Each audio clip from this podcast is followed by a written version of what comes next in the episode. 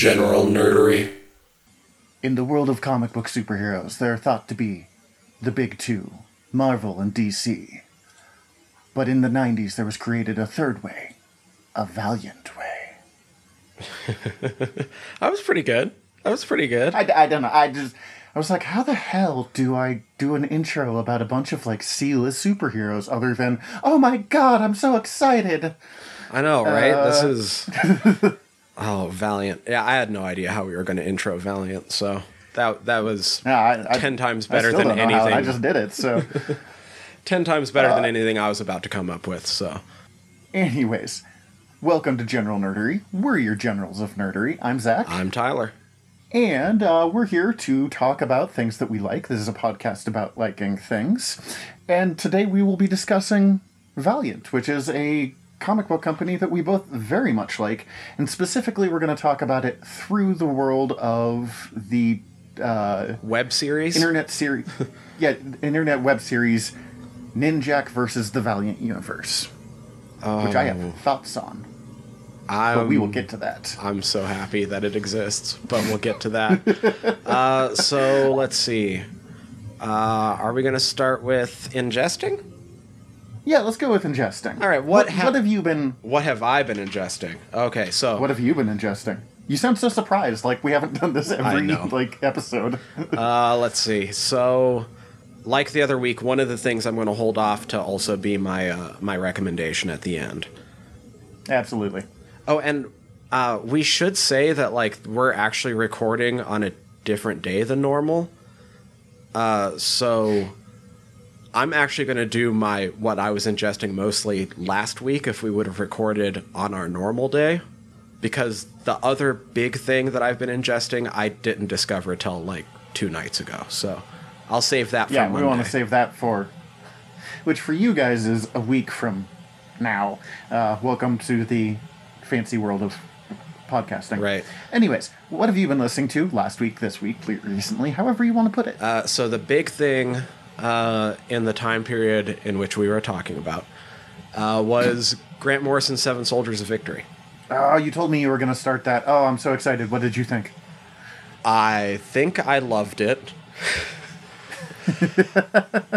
It is peak early 2000s Grant Morrison. It makes me so happy. It is extremely heady.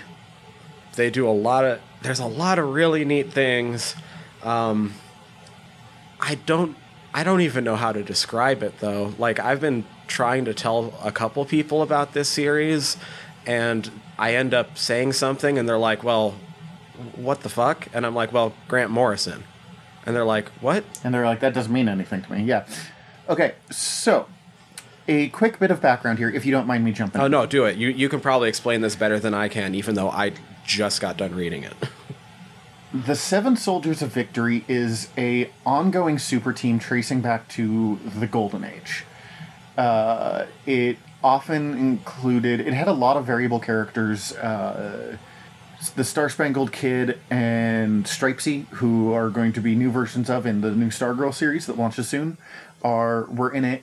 The Crimson Avenger and his sidekick, that was a super. I don't remember the character's name, but it was a super racist Asian character because it was the 40s. Another version had Batgirl and Deadman in it. It- it- It's this team that'll pop up the uh, throughout time, and they were important, but no one's really sure why they're important.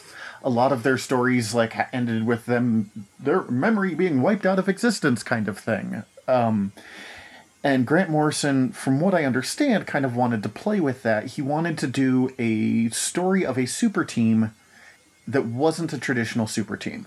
I also assumed they needed to launch a Seven Soldiers book so they could keep the copyright to the name Seven Soldiers of Victory.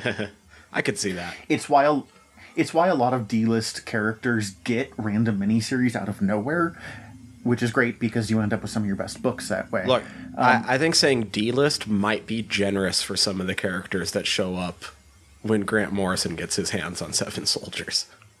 Yes, but it's the same reason, for example, Plastic Man got a series recently, and that one was amazing, and everyone should read it. And I think I recommended it in an early episode. Uh, and this was a clever way because they got to do it with a bunch of characters. They did seven miniseries that had like the same overarching villain and had moments where they crossed over, but there's no big like all the seven soldiers end up working together. Well, and so that's the thing. So it's a super team that never meets.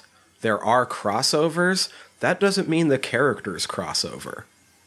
Yeah, you'll like see stuff in the backgrounds. Uh, there were several updated versions of characters because instead of oh, in each one they tried to do a kind of different genre with. Yeah.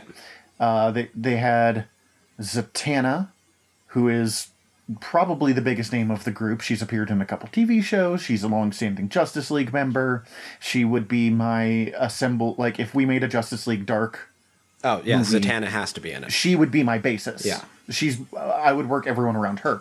There was uh created for this Frankenstein who they did not touch again after this series for several years until they created my favorite book of the new 52, Frankenstein Agent Agent, of of Shade. Shade. Oh my god, it's so good. they did Klarion the Witch Boy, which was a weird Jack Kirby creation. And Ooh, this was an even weirder version of Klarion than I was familiar with. Yeah. And I mean, we both love Klarion the Witch Boy. I've loved him since Young Justice, uh, the comic book series. You named your cat after, Yeah, my cat is named Teekl. which is Klarion's familiar. Let's see, who else was there? There was the the Bulleteer, Bulleteer. Yep. Who is a recreation of Bullet Man and Bullet Girl, which are a bunch of really bad characters. They are Oh, and terrible. It- that story is fucked up. and it's weirdly sexualized, and they did he did that on purpose. Yeah, it, the sexualization to- plays into the story in a big way. he wanted to comment on the tendency to sexualize characters in comic books. And I don't know if it worked or not, or if he just made a character like instead of a commentary, he just made a weirdly sexualized comic. No, book. I think it worked. Uh, I don't know how long it's been since you've read it, but it's it's Ah, still really fresh for me, and. I think he did a really good job. sweet. I don't know if he did a good job in establishing a point, but in establishing the creepiness of some of the aspects of it, he did an amazing job. So, Okay, so let's see. We have Zatanna, Klarion, Bulleteer. uh, Manhattan Guardian. That's the one. Guardian is a character that has existed forever. He was created by Joe Simon and Jack Kirby originally. Uh, he also used a shield. He had like a hard hat based costume. He was not the strongest character ever, but there's something kind of compelling about him, and he's stuck around off and on forever. This was a version where he was the. Uh, he was like the mascot He's of a, a newspaper superhero. He Yeah. works for the Manhattan Guardian, which is the newspaper. And instead of being a frontline reporter, he's a frontline superhero where everything he's doing is basically being documented uh, to be. Uh, God, it, it it's intimated that through the headlines that they're actually using and stuff that it's almost a form of yellow journalism, but it was a way to talk about how much, for example, Clark Kent talked uh, reported on Superman, or Peter Parker makes his living selling pictures of Spider-Man. That that is actually wildly unethical by most standards of journalism, outside of like gonzo journalism of Hunter S. Thompson. Um, that is also one of my favorite storylines from this, though, because the subway pirates are amazing. It is awesome, and yes, it has subway pirates, which is somewhat reminiscent of Toshers from the Victorian era, which were people that just roamed the sewers finding stuff and making a living off what they found in the sewers. You know, um, rings that got washed down the drain, or money that got dropped, or whatever you could find in the shit. Yeah. And then uh, the Shiloh Norman Mr. Miracle. Oh yeah, which is The third? has always been a little confusing to me. Mr. Miracle is a character I like, but have never had a whole lot of time to delve into. Mm-hmm. Mr. Miracle had a Earthbound inspiration who also called himself Mr. Miracle. I'm not sure how the first two goes. There's an old guy that Simon Free looked up to. There is Simon Free, aka Mr. Miracle, a member of the New Gods, who was the son of the High Father, who is like Darkseid's good guy equivalent, who was traded to Orion or to um, Darkseid as a like peace thing. Darkseid traded his son to the High Father. The High Father traded his son to Darkseid. Orion, Darkseid's son, went and lived on New Genesis and got to live a really wonderful life and learn how to not be an asshole. and Mr. Miracle mostly just got tortured Right.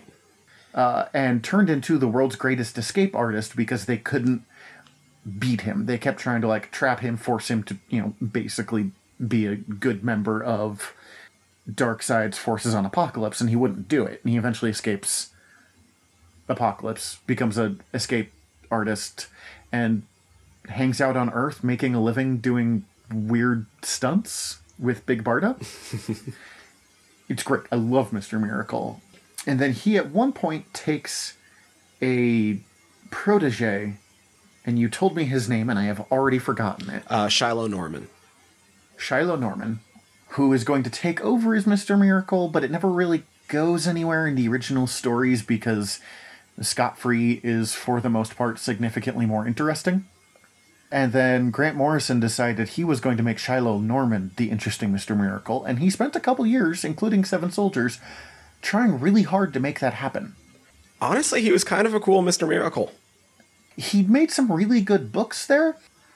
The biggest problem is it lacked the iconic nature of, you know, the uh, escaped Apokolips, yada yada yada. He was guy who was trained by amazing man who escaped Apokolips, yada yada yada, and everyone's like, well, I want to hear about that guy instead. Right. But Shiloh Norman's also, as I said, very good, very interesting. And then the big villain is a alien or some kind of other species called the Sheeda. Ooh, so I can explain this. Please do. I never quite understood that. The Sheeda aren't alien. The Sheeda oh. are us.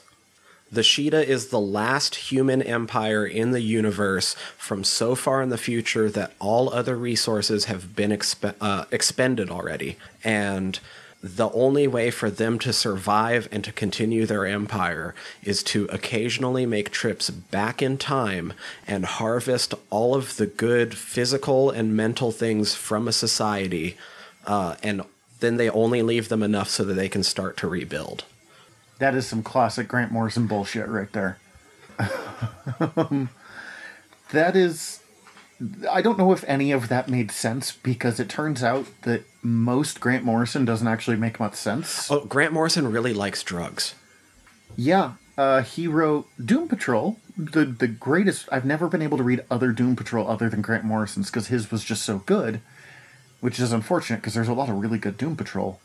And this is back in the 80s, and his writing process was to stay up all night taking speed, watching Czech surrealist films, and just seeing what came out of this while writing comic books. I I love Kind listening of to Grant. Grant Morrison's whole career. Yeah, I love listening to Grant Morrison interviews, uh, partially just because of his his wonderful, wonderful Scottish accent. But he is very candid about his drug use, and he tells some really, really wild stories of uh, hallucinating meeting uh, voodoo snake gods and shit like that, or not snake, scorpion gods, and pissing them off and shit. Morrison is very good at pissing people off. I think he's brilliant. I think when he his writing is not working, it doesn't work at all. Because he likes drugs. Like I don't think there's a Yeah, I don't think there's a whole lot of in between. I have tried his X-Men run on like six different occasions and I never I never finished the first volume, the first storyline. Like it's just I hate that book. Mhm. But some of his other his Batman run is one of the best Batman runs I've ever read. It's the weirdest Batman run I've ever read. His Justice League run is amazing. We've talked about Animal Man and Doom Patrol already before. He is he's either really good or really bad, and fittingly, it seems like people either really like him or really hate him, and that that means people like fans of his work and people who have worked with him. Apparently, he's kind of divisive amongst other comic creators. Partly because for a while at DC, he was the king bitch. Like, what he said goes. So a lot of people, some people lost jobs because Grant Morrison decided he wanted to do that job, and DC's upper ranks were like, "Oh, guess Grant's doing it now," and we're like, "Hey." Right. Multiversity is a book that he wrote that is similar to Seven Soldiers. There's very little, there's a bunch of connective tissue, but they're a bunch of standalone stories. And it's insane, and I love it. Love it. Yeah. Seven Soldiers. Um, Got I fucking way off topic. No, it's fine because it's it's a hard one. You have to get into it because you can't just say Seven Soldiers of Victory or or even just list off like the characters and expect people to know what the fuck is going on. I would really love to do an episode on Seven Soldiers, and I might order some copies of it so we can look into doing that. But I'm not even sure how we would go about that. That that one is just strange. Yeah, no, um, I don't know yet either. Although I would also be interested in doing something like that. But it is, I mean, like I said, it's heady. There's a part where Zatanna's uh, moving a group of people through dimensions, and she's literally moving them through dimensions. Um, what is it like? Uh, modern super advanced physics like it doesn't work unless at least 11 dimensions exist and it's Nah, I don't. yeah, and it's something like at least 11, something like that. But most of them are too tiny to be um, of any import to anybody ever, unless you're actually working with that shit. So when she's moving them through dimensions, she's moving them through um, visualizations of different mathematical concepts. Yeah, that book's fucking weird. That's all. That's, It's insane. okay. Anything else that you've read this week that you want to talk about, or I, the only other big thing is is my recommendation at the end. So, oh, uh, other than just giving you the update that I have, uh, I'm like two episodes into season four of Letterkenny now. So, Oh man, you've been pour- pouring through. Yeah, and actually I, I rewatched. You're still enjoying it. yeah, I, I'm still enjoying it. Uh, actually, ended up rewatching the entire first season again because I got my girlfriend into it too. So, Perfect. Uh, I've seen it several times. It's fast paced enough that I'll pick stuff up. Uh, I am Again starting and to run into some things that I kind of knew were going to happen because all sitcoms do them that I'm not liking Oh, yeah. as much, but like it's already becoming about that evident how they're kind of dumbing down Derry and Squirrely Dan a little bit. Yeah, that's fair. Uh, but Riley and Jonesy might be my favorite part of the show right now. I'm God, they're so they're weird. so great. they're so great, and I'm in, I'm really enjoying. I'm still really really enjoying it. So good. It's it's not as brilliant as say like The Good Place, but it is just solid, well done sitcom comedy, which I really appreciate. absolutely. All right, what have you been ingesting? Okay, I'm only going to share one. Uh, I've been still mostly been reading the TMNT series that I've been talking. Excuse me, that I've been talking about for like a month now. But I'm going to share ROM, Cold Fire Hot War, from also from IDW because as I said, I've been on kind of an IDW comic mm-hmm. kick lately. ROM is kind of an interesting comic thing, and I was really excited to read this book just because of the history of the character in the 80s, Hasbro made a deal with Marvel that they were going to release a toy and a comic book featuring the toy character at the same time. And it was going to be like this big cross promotional platform thing. And they got Bill Mantlo to write the book. Okay. Bill Mantlo was the creator of Rocket Raccoon for his most famous creation. He also created Cloak and Dagger. He did a very famous Hulk run. He was a huge writer in the 70s and 80s for Marvel. Did so much stuff, did so much good stuff. The toy sold like dog shit, to be honest with you, for ROM. It was bad.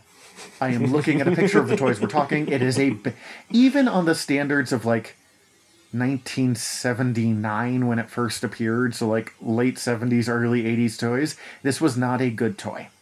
But the comic book was awesome. It's been described as one of the greatest science fiction comics of all time. He did a very smart thing of heavily integrating it with the Marvel Universe. Uh, the Dire Wraiths, which are the big enemies from Rom, still pop up today. The Space Knights are talked about regularly because he's Rom, the Space Knight. Uh, he teamed up with. I am blanking so many names right now. Uh, the guy that. The, the the character that Bruce Banner like shoved out of the way to get turned into Rick Jones. Oh, okay. Rick Jones being Rick having Rick Jones as your sidekick is about the most Marvel move you can make. Rick Jones was there at the creation of the Hulk. He uh, helped form the Avengers. He hung out with Captain America when he first came out of the ice. He was literally merged with two different versions of Captain Marvel. Wow. He, he is. Have they done a? They haven't done a universe Rick Jones, have they? An MCU? They have not. Rick Jones, people don't know what to do with because he's not a superhero. He's just a dude. He's just he's just a guy that hangs out with all the superheroes. Uh, I mean, it, it's not even just like, man, it's hard to do sidekicks. It's it's hard to do sidekicks that is literally just, oh, hey, Rick, what you doing here? It's like And, I mean, it's like if uh, Stu from What We Do in the Shadows just lived in Avengers Tower. Is what you're telling yeah, me? exactly. Which is amazing. Why is this not a thing? I would watch an entire Disney Plus series about Stu living in Avengers Towers. Like that is, God, get, get Disney on the phone and give us all the money for this plan. Or uh, fuck, what was the name of Thor's roommate from the shorts that they did in between the movies? Did you see those? I don't remember, but uh, yeah, that same thing. Like, let's just have a normal guy that interacts with superheroes can be a lot of fun when done right. It was a little weird how it was done in the 60s and 70s because they're like, come on, kid. but, oh, Frank Miller was the artist of the first ROM, like, cover. Oh, I mean, it's early Frank Miller. It looks nothing like what we think of as, you know, Frank Miller's work today right. but uh, Sal Buscema, who did some of the greatest Avenger works of all time and a bunch of Defenders work, was the original artist. ROM was big. It ran for 10 years. The toy sold something like a 100,000 total. Like, toy bad, comic good. Eventually, though, after it was canceled, Marvel lost the licensing rights and because it was co-owned by Marvel and Hasbro, and they have not been able to publish ROM ever since. But they have been trying to find ways to like sneak ROM in. They've had other Space Knights come in.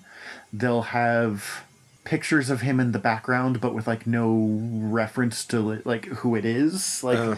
he's become like the Easter egg to include in other stuff because they don't have the. They're not allowed to use him.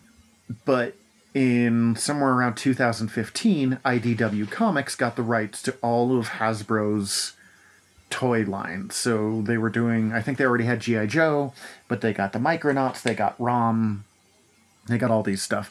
And they started publishing ROM comics again. So I picked this up finally. I've been wanting to read it since it came out. Just because I know I can't read classic ROM, but I still wanted to enjoy Some ROM. ROM. You want to go om was- nom nom on that ROM. I, I wanted to om some rom. Uh, and it was good. It is actually a very good book. It is unfortunately being compared to what has been described as one of the greatest science fiction comics of all time. That is unfair. like, that is just unfair. Um, and I know enough about ROM that I could see the changes they had to make. In in uh, the original, he's a Galadorian space knight. In this one, he's a knight of the Soul Star Order. The the dire wraiths have been changed into a way that I think is less interesting. Um, it's still good, and it's the design is updated and is very beautiful, but you know it's not one of the greatest science fiction comic book stories of all time. Right. Again, unfair to hold it to that standard. I do want to say they they show the other knights of the Soul Star Order, which are just you know space knights, mm-hmm. in the background, and there's one that they never tell the story of, and I desperately need to know because from what I can tell, it's just a bear, a bear wearing a domino mask. I'm like, why is this entire book not based off of this bear knight of the Soul Star Order? That sounds so amazing. Why isn't my entire life based off of that? Right? I don't know. They don't even ever give his name. The only time they ever reference him, other than like him appearing in group photos, is Rom is in training in a, like a flashback, and he's like, "I can't believe I'm listening to the orders of a bear in a domino mask." I'm like, "Tell me everything." and no, they just skipped over your romance. Like, oh, okay. I like the book. It does do a really good job of including characters of color, of characters with disabilities. One of the characters is suffering from hardcore PTSD, hmm. and it treats that in a very respectful way. So I know I said this book isn't as good as I wanted it to be, but I'm also acknowledging that this book is extremely good, and it is, as I said, unfair of me to compare it to. The, the, the standards were so high that it didn't have a chance of being as good as I wanted it to be. Right. Nice. Well, I'm glad. I'm, I'm, I'm always iffy when I hear the name Rom in general, just because I'm like, they're doing Rom again? Uh, not really. I'm still holding out hope. IDW has been doing some uh, kids books for Marvel when they're like, we want a like all ages kid friendly like you know target audience is closer to like five to ten years old instead of you know fifteen to old fucking guy me. Uh, they'll send the, those like Spider-Man books to IDW these days. So I'm just like, fucking come on IDW, set up some sort of deal so you can reprint classic ROM. You will make so much money from old farts like me or older farts that I get annoyed at, who have been calling for this book since you know 1995. right. Yeah. Maybe it'll happen. Well, That's what I've been reading. uh, that's awesome, though. That's cool. Do we have any news today? We have one, like we said before, we're doing this on an off day, so I'm not coming with a bunch of news. I was going to bring one news item that kind of turned into three, only because they all deal with the same television show. okay. One that we talk about all the fucking time anyway. First, We do have themes. yeah. Uh, first thing, uh, Hollywood Reporter announced that Boba Fett will make a brief appearance in Mandalorian season two. I did see something about that. This is the first time, and it'll depend on how it shows up. This could be the first time we see Boba Fett alive post Return of the Jedi in Disney era Star Wars. Right. Even if it's just a flashback, though. Even if it's just a flashback, uh, the report goes that he will be played by Temuera Morrison, uh, who is Jango Fett in Attack of the Clones. I really like that idea, although I follow several uh, Mandalorian like costuming fan groups because Mandalorian armor looks fucking cool. Yeah. and what people do with it is just amazing. If you get the chance, check out the Mandalorian Mercenaries. They're like the 501st, but Mandalorian specific.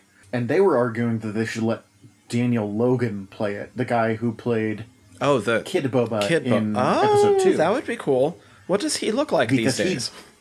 Not terribly different. He has a full Boba Fett screen accurate armor set already. Oh shit, that's dope. He loves that he is Boba Fett. Oh shit, no, I'm looking him up right now. That would be an amazing call. And the Mandalorian mercenaries also love that he's Boba Fett. Uh, don't get me wrong, I am not unhappy with their decision to use Uh, Temuera the guy that they're using. Yeah. Thank you. I am so bad with names, and that will come up in this episode uh, with real people names, not character names. Either one is a great choice. I would have loved to see Daniel Logan get to do it as an adult because that just would have been kind of fun. Yeah, uh, like I said, I just looked him up. That would be. Uh, they can't go wrong, basically. Choose either. Choose Yeah. both. Find ways to do it. I don't care. just give us options. That sort of rolled into another bit of Mandalorian news um, with reports that Katee Sackhoff will be reprising her role as Bo Katan Kryze coming up in this next season. This will make the first time that someone has played their character in both live action and animated versions. Mm-hmm. I think. And it does make me feel once again for the woman who voice act Ahsoka and has cosplayed Ahsoka and does live action acting and doesn't get to do live action Ahsoka because Rosario Dawson's doing it. And again, I'm sure Rosario Dawson's going to be great, but I just like, I can just imagine this woman going, hey. Yeah. yeah. I I am really excited for Katee Sackhoff to play Bo Katan. I really wanted to know what happened to Bo Katan because last time we saw the dark saber before the final scene of Mandalorian, Bo Katan had it, and she was uniting the Mandalorians to rise up against the Empire. And clearly, that does not go well. Right. Ew, yeah, good point. But I still want to know. And she's played this character. This will be the third era she's played her in because she played her in Clone Wars and she played her in Rebels, which takes place within the five years before New Hope. And then she play is going to play her in The Mandalorian, which I assume it'll be some kind of flashback thing. I, But who fucking knows? who That is knows? entirely assumption on my part. who knows? Um, I'm just I'm excited to get more Starbuck. I've been watching a lot of Battlestar, so Oh, you're right. You were telling me about that. Um, I'm also just excited. I'm glad that they didn't go too heavy into the other Mandalorians in the first season. Like we, we had the moments in the Enclave. We got to see that. We got to see the Armor Smith or whatever her name is, who is fucking amazing. Mm-hmm. But that I'm glad that most of the first season focused on the Mandalorian, and I'm glad at the same time in the next season we're getting to see more, and we get to find out whether Boba Fett actually counts as Mandalorian or not, because that is up in the air. heavily debated in the uh, in the Disney canon. Um, and then to join those two, this actually crosses over into just yesterday, but like I said, it's all Mandalorian casting news today. Timothy Olyphant is also going to be in the Mandalorian season two. Do we know what he's going to be? No. Okay. I also don't know quite who Timothy Olyphant is. I saw this name and you know went back to work. So a lot of people lately would know him because he's the main character on Justified. Um, never seen it, but cool. Before that, it was stuff like uh, he was Agent 47 in the 2007 Hitman. Uh, he was the bad guy, Thomas Gabriel, in Live Free or Die Hard. He was uh, one of the detectives back in Gone in 60 Seconds. Uh, he played a character in Scream 2. A few other things. Um, Catch Okay, and so Release. he's in nothing I give a shit about, but he's been around forever. Uh, he did three episodes of The Office as uh, Danny Cordray. Um, he was one of the main characters on Santa Clarita Diet on Netflix. He's good. I'm super Cool. stoked for this. I like some. I like some old fantastic. Awesome. It's not in your news, but it relates to Mandalorian and relates to rumored casting. The guy that played, he was in the Mandalorian episode, and he was the um, the wannabe bounty hunter that was working with the Mando. Right, right. I don't remember that actor's name. I apologize, that actor. I'm sure you listen to our show, and I'm sure you're very offended right now. He is being rumored to play a version of Kirk in an upcoming Star Trek thing. Oh, okay. And I am not sure how I feel about that. Because he was the weakest part of that episode. And it wasn't necessarily his fault. He was just. He was playing a little bitch. Yeah, yeah. And so I only know him as a little bitch. And I would love to. S- it, while Kirk is not my favorite Starfleet captain, he does have some gravitas to him that that kid might be able to do, but I've only seen him in that one thing where he definitely had no gravitas to him. So I don't know if that's a good thing or not, but I'll be curious to see what happens on that front. Interesting. I hadn't heard that yet, and ooh, yeah, I, I'm right along with you. All I know him from is that one role, and uh, yeah, not his fault, but He did a he did a very good job at playing an unlikable little asshole. Yeah. So, like, I'll give him that. yeah, that's true. All right, that's all I got for news, though. So, let's take a quick break. Yeah, yeah. Let's take a quick break. Let's, let's take a Let's quick take a break. quick break. Uh, we'll take a quick break, and when we dive in, we'll talk about a really great comic company that most people have never heard of.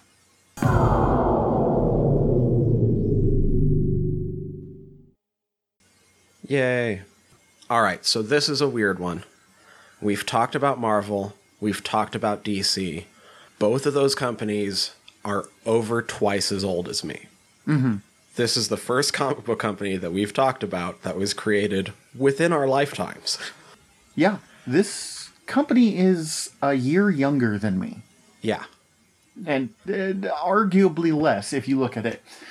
So, I guess before we go into anything, let's just talk about where Valiant came from. Valiant Comics was created by Jim Shooter in the year 1989, along with a lawyer guy named, uh, along with lawyer and businessman Stephen Massarsky. Massarsky.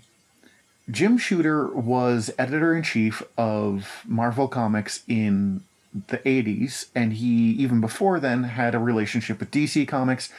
He is, from what I understand, not the most likable man in the world, but he is someone who is very good at making comic books.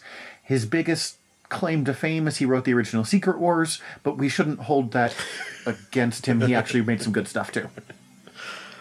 Sorry, Secret the original Secret Wars was dog shit. I should know. I own it. Yeah, no, it's it's really bad. good at selling toys. Yes. And we can talk about my issues with that on a different day. I say right after talking about how good ROM was, which was also designed to sell toys. Valiant was created with the idea of uh, much more realism required for part of it. You couldn't just be like, it's magic.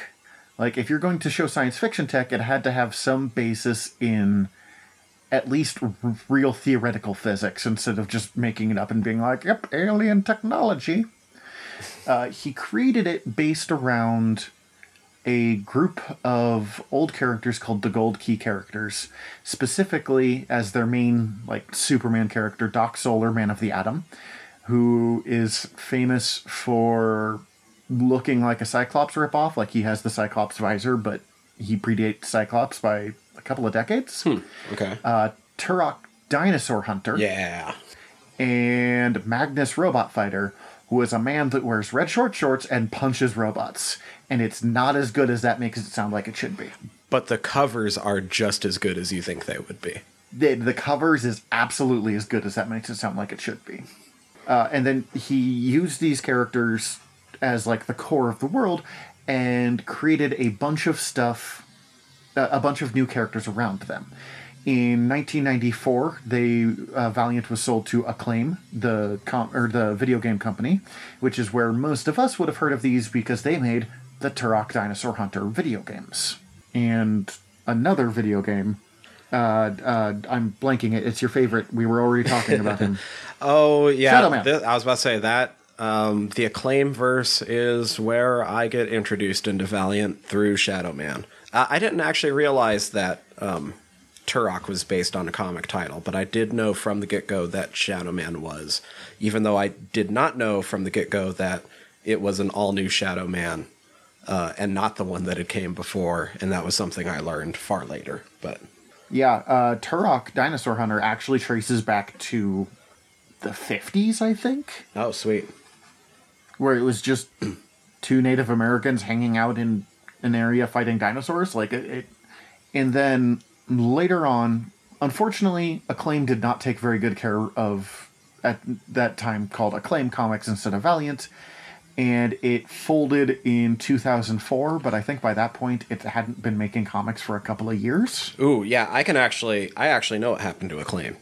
Nothing good, but go ahead and tell us. Uh, so, Acclaim first burst on the scene, uh, partially through the comics, and you know that, but on the video game side of things, what they tended to more do was they were the publisher for a lot of titles that the Asian branches didn't have distributors in North America for yet.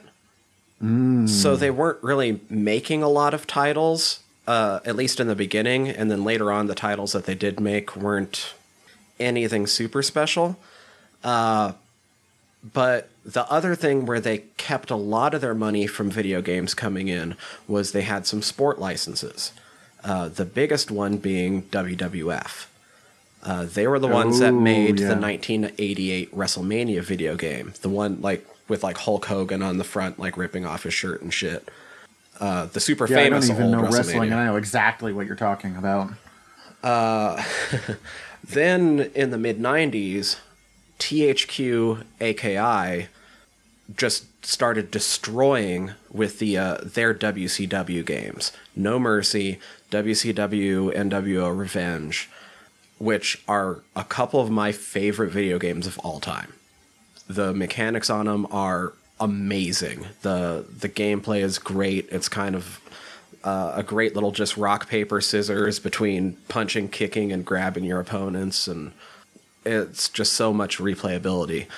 Those blew up to the point where WWF is like, "Fuck you, acclaim. We're going to THQ," and that's where we got WrestleMania 2000. That's a giant hit. They start. Yeah, I've, it's another one I know. I've heard of it. Uh, I mean, no, but that's like a giant hit to acclaim as well. Like them Oh. losing Oh, the okay, W, I see what you're them saying. losing the WWF license suddenly means they don't really have the money to keep publishing the comics anymore. So they start losing that. And then they start floundering and putting their money behind really stupid decisions just to try to like make a splash and get uh, like a big name again.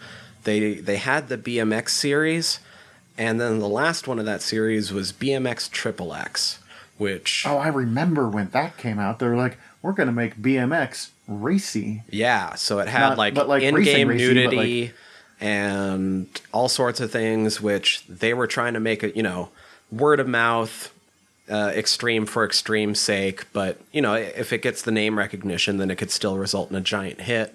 That did not happen because retailers would not carry it for the most part. And Well, and it wasn't very good, and it wasn't very racy. So it like it didn't.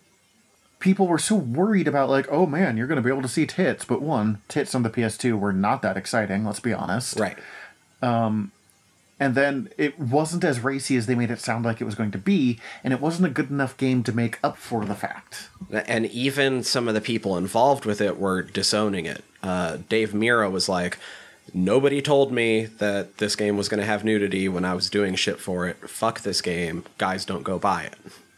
Oof, oof. That is just unfortunate. Like that is. Yeah, I don't. I don't even have anything that is. Oh my god. Uh, so I, I love that it came out for the GameCube as well. Like this is the least GameCube title I can think of. Yeah, so once they started floundering, they just started making a lot of really bad decisions. Um, and that led to them having to resell off all their properties, including the, the Valiant stuff, which I'm sure is what we're about to get to. And they filed mm-hmm. for Chapter 7 bankruptcy in 2004, I believe it was. Yep, it was in 2004, and they were bought by. I have these names. By Dinesh Shamdasani and Jason Kothari in 2005, but they didn't start launching again, like making comics again, until 2012, which surprised me. I thought they had died long before this, but I don't think the Acclaim era was making a ton of comic books. As I said, like, I don't think they were publishing a lot of books straight through to 2005 No, I don't. I don't believe so. but that's either. when they but that's when they just really threw in the towel uh, in 2012 they launched valiant as it is today which is technically valiant entertainment i believe Uh, I think you're right. And valiant was very clever with it because they were aware that they could not maintain they, they couldn't compete with marvel or dc they couldn't put out 52 books that was insane to hope for but they could afford to put out four or five really good books and so they would hire big name comic artists or not Grant Two or three Morrison really big. good books and two others that are good. Yeah. uh, and you know they they couldn't hire Grant Morrison, but they could hire Justin Jordan or Joshua Dysart or uh, Clayton Crain, Jeff Parker. Solid, good comic book creators. Jeff Lemire's done a bunch of work for them. And they would go for a while, and then when the sales started flagging too much, they would end the book and they would give them a chance to end it properly, not just like, whoop, you're canceled, and launch a new book. And so it wasn't like we we will always have an Archer and Armstrong book running, but it's we'll have Archer and Armstrong running while it's making quality books. When you're done telling your story or when the sales are done or whatever, we'll finish it. We'll bring in Bloodshot for a while or whoever. And you'll actually get to finish it and not just get left off like sometimes happens. Yeah. or have somebody and just take can- over and try to reinvigorate it or and we're also not just quitting at the same time like uh, Archer and Armstrong will continue to appear in like background stuff, and they will, you know, they will come back. So instead of we always have to have these characters in publication, we have these staple of characters. We have a few books running at all times, and we're kind of cycling through them.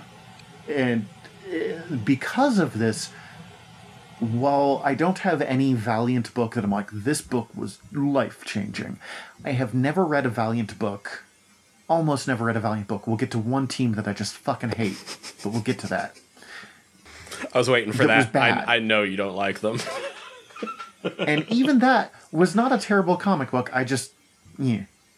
But we, so I knew we wanted to talk about this series or this company for a while. I'm a big Valiant fan. I want more people to read Valiant because they're everything I like about comic books. And but I was like, well, how the fuck do we talk about them? Because I like having a a basis.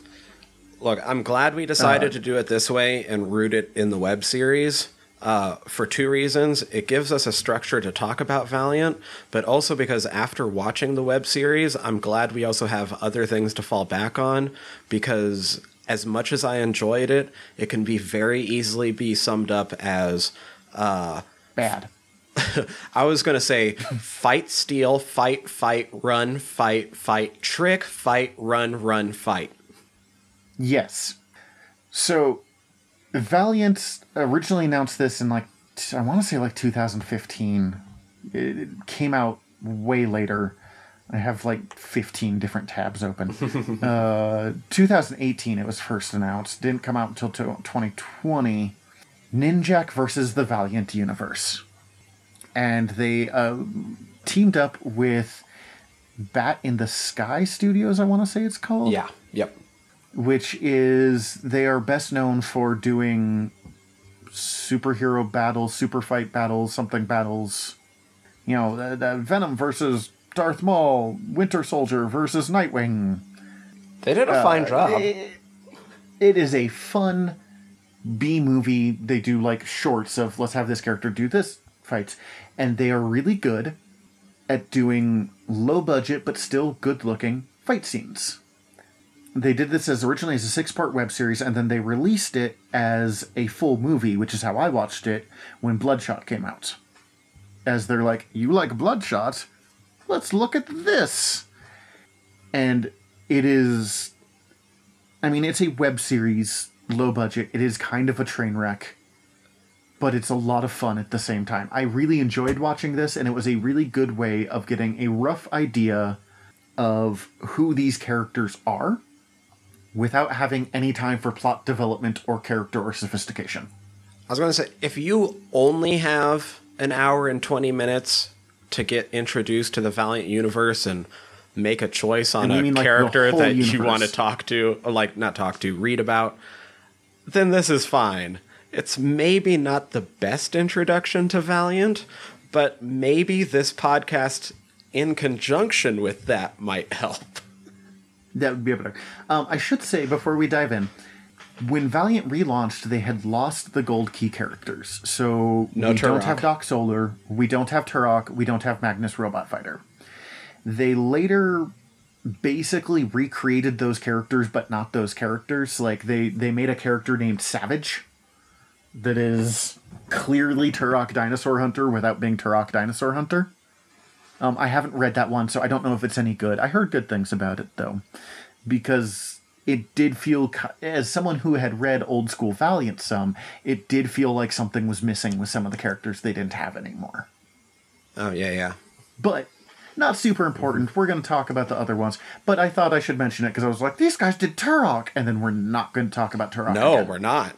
Which does make me sad because I fucking love me some Turok, but You shot dinosaurs with arrows that exploded.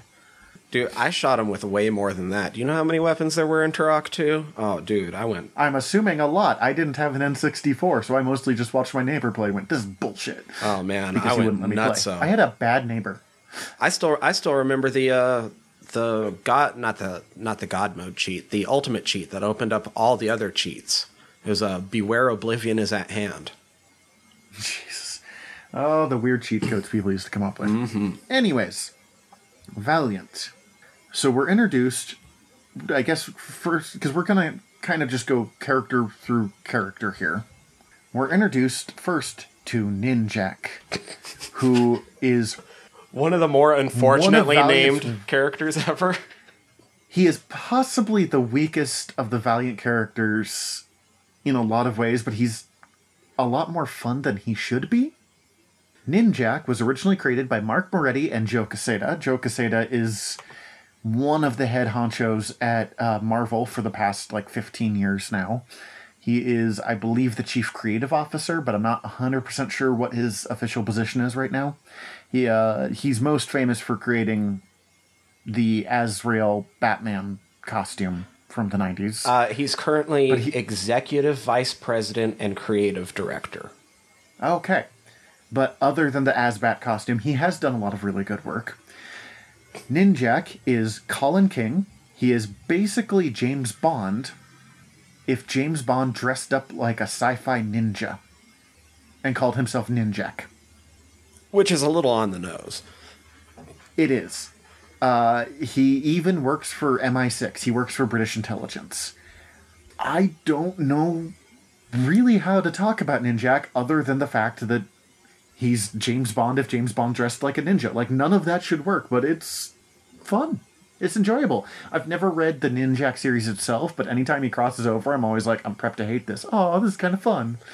Yeah, from what I understand, he's Ninjak's funny because it's he's not even like the best ninja. It's that he's an above average ninja that has access to like really good technology and happens to also be super smart and a hacker himself. And so that's what usually ends up giving him the upper hand when he's up against somebody. And in this show, he's weirdly bulletproof. Yeah, and in in this show, also Michael Rowe is amazing as Ninjak. So Michael Rowe plays Ninjak in it. Michael Rowe is best known for being Deadshot on Arrow. I don't know literally anything else he's done. Um, I really enjoyed him. He he was aware that he was doing a really hammy schlocky thing, and just leaned into it. Just decided to have fun with it. I, I don't know for sure. I don't know enough of his background or anything. I have a feeling he must do some amount of stunt work or martial arts himself because any fight scenes that featured him heavily, especially him against uh, numerous masked uh, opponents, like in the first couple fights in this, they hold on his takes a long time, and he's doing a really fucking good job. Yeah, I will say, as much as I make fun of the show, it does do very good fight scenes. The weirdest thing is the part that looked the schlockiest is the guns. Mm-hmm. Like they'll do B movie clearly green screen, someone flying around in power armor, and you're like, cool. And then like someone fires guns, and you're like, something just doesn't look right. Partly they're shooting him with fully automatics from like two feet away, and he's like, nope, I'm fine, bulletproof armor, yeah. bulletproof ninja armor. Um, I'm going to swing my sword like this. and we're good. One thing we did here is we decided to fan cast our who we would put as like if we could do a Valiant universe, like Right. Valiant cinematic universe, who we would do. Because this is obviously hampered by uh, not having money. Yes, by budget. And that's okay. I don't think every comic book series needs to do a giant cinematic universe, but this gave me something to do at work today. So it was still like a fun process. Uh, who do you have as your, your ninjak here? All right, so my Ninjak. First, I, I, I came up with kind of three choices. Okay. I really kind of wanted to do maybe right by this kind of character in fiction. He doesn't have to be a white guy. He just has to work for British intelligence. You know, I didn't do that, but I kind of wish I had. Uh, so I tried to first off uh, think of Japanese actors that I wanted to see in this role, uh, specifically Japanese, since he's supposed to be a master in the art of ninjutsu. Uh, there were a couple Korean actors that I really like that I immediately was like, oh, I can see Hollywood wanting to just throw a Korean in there, but I'm not going to do that. But then I also kind of realized that both of the guys that I immediately thought of, maybe not the best fits for the role. It's more just that I really like them and want to see them do it, but they're both starting to get kind of close to 50. Age was definitely a consideration here. But those two, I threw out Tadanobu Asano. Uh, he was Hogun in the Thor movies. Oh yeah, oh that'd be fun. He's probably a little bit better known for working with Takashi Miike uh, in a few of his horror and horror action movies. And that's kind of where I first got to know him in Ichi the Killer. Uh, the other person I threw out was uh, Takuya, uh, Takuya Kimura. Mostly because I also saw him work in a Takashi Miike movie, though not one of his horror ones. He recently played Manji in Takashi Miike's uh, adaptation of Blade of the Immortal.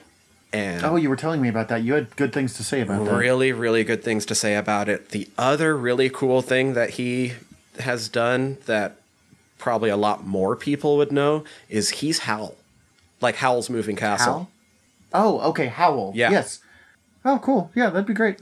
Uh, but then I was like, okay, if I was actually in this situation and had to like give in to studio pressure to make it a white guy and just follow the classic uh, fucking uh, Ninjak origins, uh, I'm throwing in Michael Fassbender. That would be a great one. I did not think of him, and that's better than what I came up with.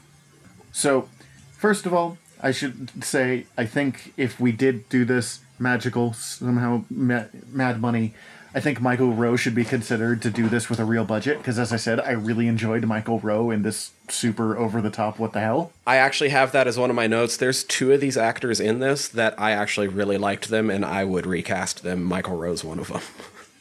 uh, But I went with Tom Hardy. Oh, Tom Hardy would be fun.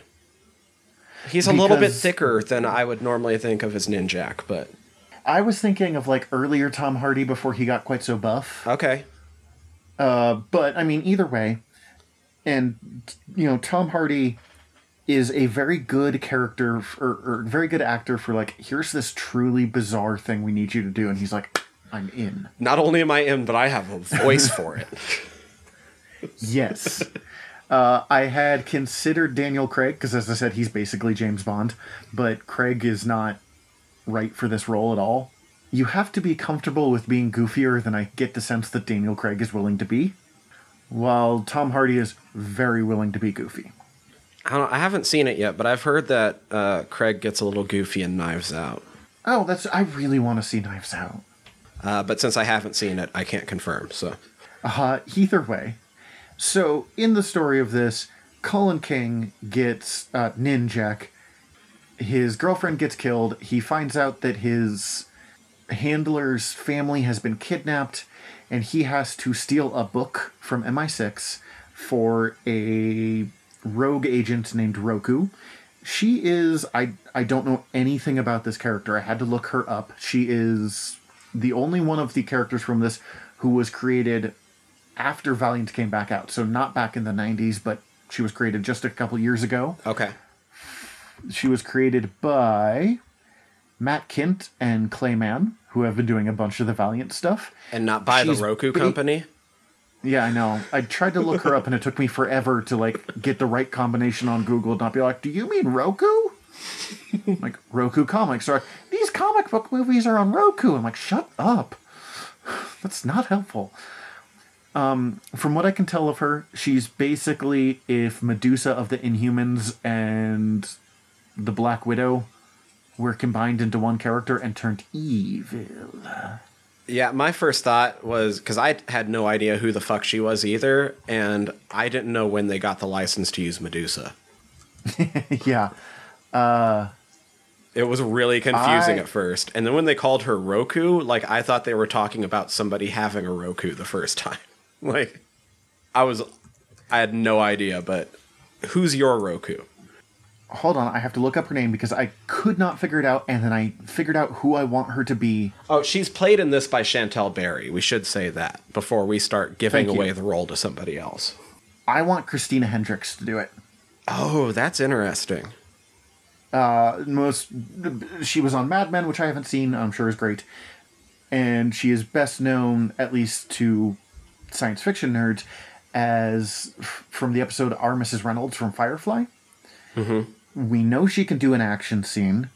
She's very attractive. She's already got the red hair, and she can uh, flip between sweet and deadly really fast. Okay, I like that. I think I might like that more than mine. I literally thought of it like I was like, oh crap, I don't have someone. Christina Hendricks. Um, who is yours? Uh, Tessa Thompson. Valkyrie? Yep. Ooh, I don't dislike that. That's good. Um, I would possibly use her somewhere else though. why I was a. So the thing was, I was originally considering her for Live Wire, and then I was like, no, I think I have a better Live Wire, but Tessa Thompson would be a really fun Roku. Yeah. Yeah, I could actually see that. I have I've only seen Tessa Thompson in Thor Ragnarok, but I we've seen her play cynical and downtrodden, so I think she could play the role pretty well. I was just thinking of redheads because apparently people can't dye their hair like this woman clearly did. Yeah, because that red isn't natural. That is not. I mean, neither is stabbing people with your hair. Um. Anyways, Ninjak, forced to steal things for Roku, breaks into MI6, has a good fight scene here, and they call together Unity. Unity is interesting because uh, in the modern Valiant, Unity is the name of basically their Avengers Okay. it's the the Valiant super team. But in the old school Valiant, it was the name of their first big crossover, the Unity Saga, Mm. which was time. I've only ever been able to get the, my hands on the first volume out of like three volumes of the collected. It is big in the Valiant world, and they're like, all right. It, so if it was the first time all these characters came together, if we're going to do a team book of the first time all these characters come together, we should still call it Unity.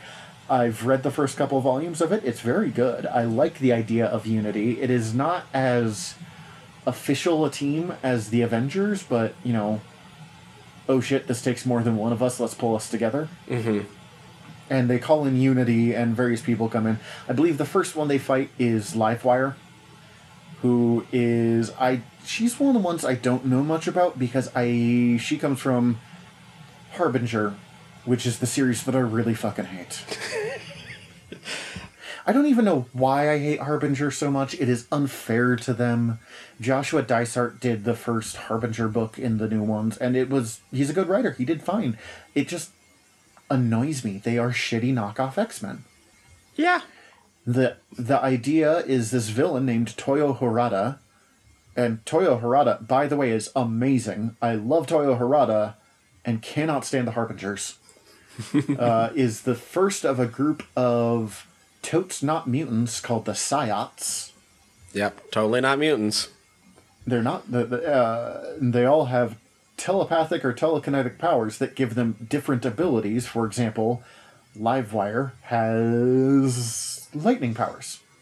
I unfortunately don't know much about Livewire here because again, she's mostly from Harbinger, which I fucking hate. Anytime that I have seen her in other things, it's been she's the good soldier character. I know she's got a really dedicated fan base. Her design is awesome. I love seeing a powerful black woman with awesome black dreads, like long, cool dreads, you know, black hair, allowed to be a powerful character and almost like the Wonder Woman character of Valiant. Mm-hmm. But she doesn't. I, I don't have a whole lot about her. She, as I said, kind of plays the good soldier a lot. Like, oh, we need, we've got a superpowered person. The first person they tend to call is Livewire. Uh, do you have an actress for her other than possibly Tessa Thompson? Uh, well, my first thought, I'll admit, is complete stunt casting. Halle Berry. You know, my first thought was Zoe Saldana, but I'm like, there's no way I can make her do another sci-fi franchise. What I settled on, funny that you say Zoe, is Zoe This is Kravitz. Zoe Saldana. Oh, ooh, I like that. That look might be the best I've seen. Um, I had trouble here because it turns out most characters that I, or most movies that I watch are either superhero movies or Star Wars. And it turns out those are not great at powerful black women. So I originally went with Simone Missick, who was uh, Misty Knight Oh, in Luke Cage I like and that. Iron Fist and stuff. How did I not even liked think of a- her? I liked it a lot. It didn't quite fit, although I think she could kill it in the role. I think she'd I also make a really going- good Roku, to be honest. Ooh, that's. I almost like her better as Roku than I do as Livewire. Roku was a little more sassy. Mm-hmm. Livewire is not overly sassy, and uh, Simone Missick did a very good Misty Knight in Reflection. Might be one of my favorite parts of the Netflix Defenders characters. Uh, but who I went with was Sonequa. I don't know if I'm pronouncing that correctly. I do apologize. Sonequa Martin Green. She plays Burnham on Star Trek Discovery, the kind of lead character. Oh, okay. She is. I don't know if you've watched Discovery at all. No, but I know who you're talking about from like screenshots and news articles and stuff. So Uh, she's very good, and I have seen screenshots of her from the new season where she has long dreads, and she looks the part. Like, change what uniform she's wearing and, like, buff her up a little bit, and that's Livewire right there. And she can do anger very well, and, like, kind of a quiet, cold anger, which I think is. We see a whole lot on Livewire here. yeah, okay, I like that. Cool. Um, I'm going to use this real quick to talk about another character that appears there that does not appear in this, but she's a related to the Harbingers, and she's another big Valiant character. And this one I really do like a lot, and it's Faith. okay. Faith is a large, like let's be honest, she's fat. It's not a bad thing. They never fat shame her in it, and it's amazing. It's body positivity. Comic book fan, superhero fan, who gains the ability to fly, and she's the one that like wants to be a superhero while everyone else is being their shitty knockoff X Men. No, we just want to survive. She's like, guys, we're superheroes. This is great Oh, that's fun. and she get she gets her own series where she tries to go get a job at like the Daily Planet, but it turns out that it's a, a shitty internet page that just does like listicles. But she's a large, capable woman that learns or that can fly, and I think make force fields eventually. Like it has something to do with what lets her fly Okay. who's just excited to be out there and to be a superhero. And I fan casted uh, Rebel Wilson oh, that's fun. As another excitable, bubbly, large woman. Not going to dive super deep into Faith. I haven't read a ton. I've read the first storyline of her solo series. It was good, but she doesn't come up in this, so we're not going to dive too deep into it. She does look like Rebel Wilson, though. Yeah. Like, just imagine Rebel Wilson. Um, so, in the series, Ninjak is excitedly prepping for everything that's going on. They send Livewire to collect the other members of Unity. I don't remember the order that we meet them all. and do you um, remember who comes next? Oh, next is I next is I I oh shit. I can't remember. I think it goes Eternal Warrior, then Archer and Armstrong, then X-O Manowar. Uh, I think it goes. No, because Bloodshot's in there do- somewhere. I think Bloodshot's yeah, let's before do any Bloodshot of them. and then Eternal Warrior. I think Okay, Bloodshot's before any of them. I think I fucked that up. So That's fine. Whatever.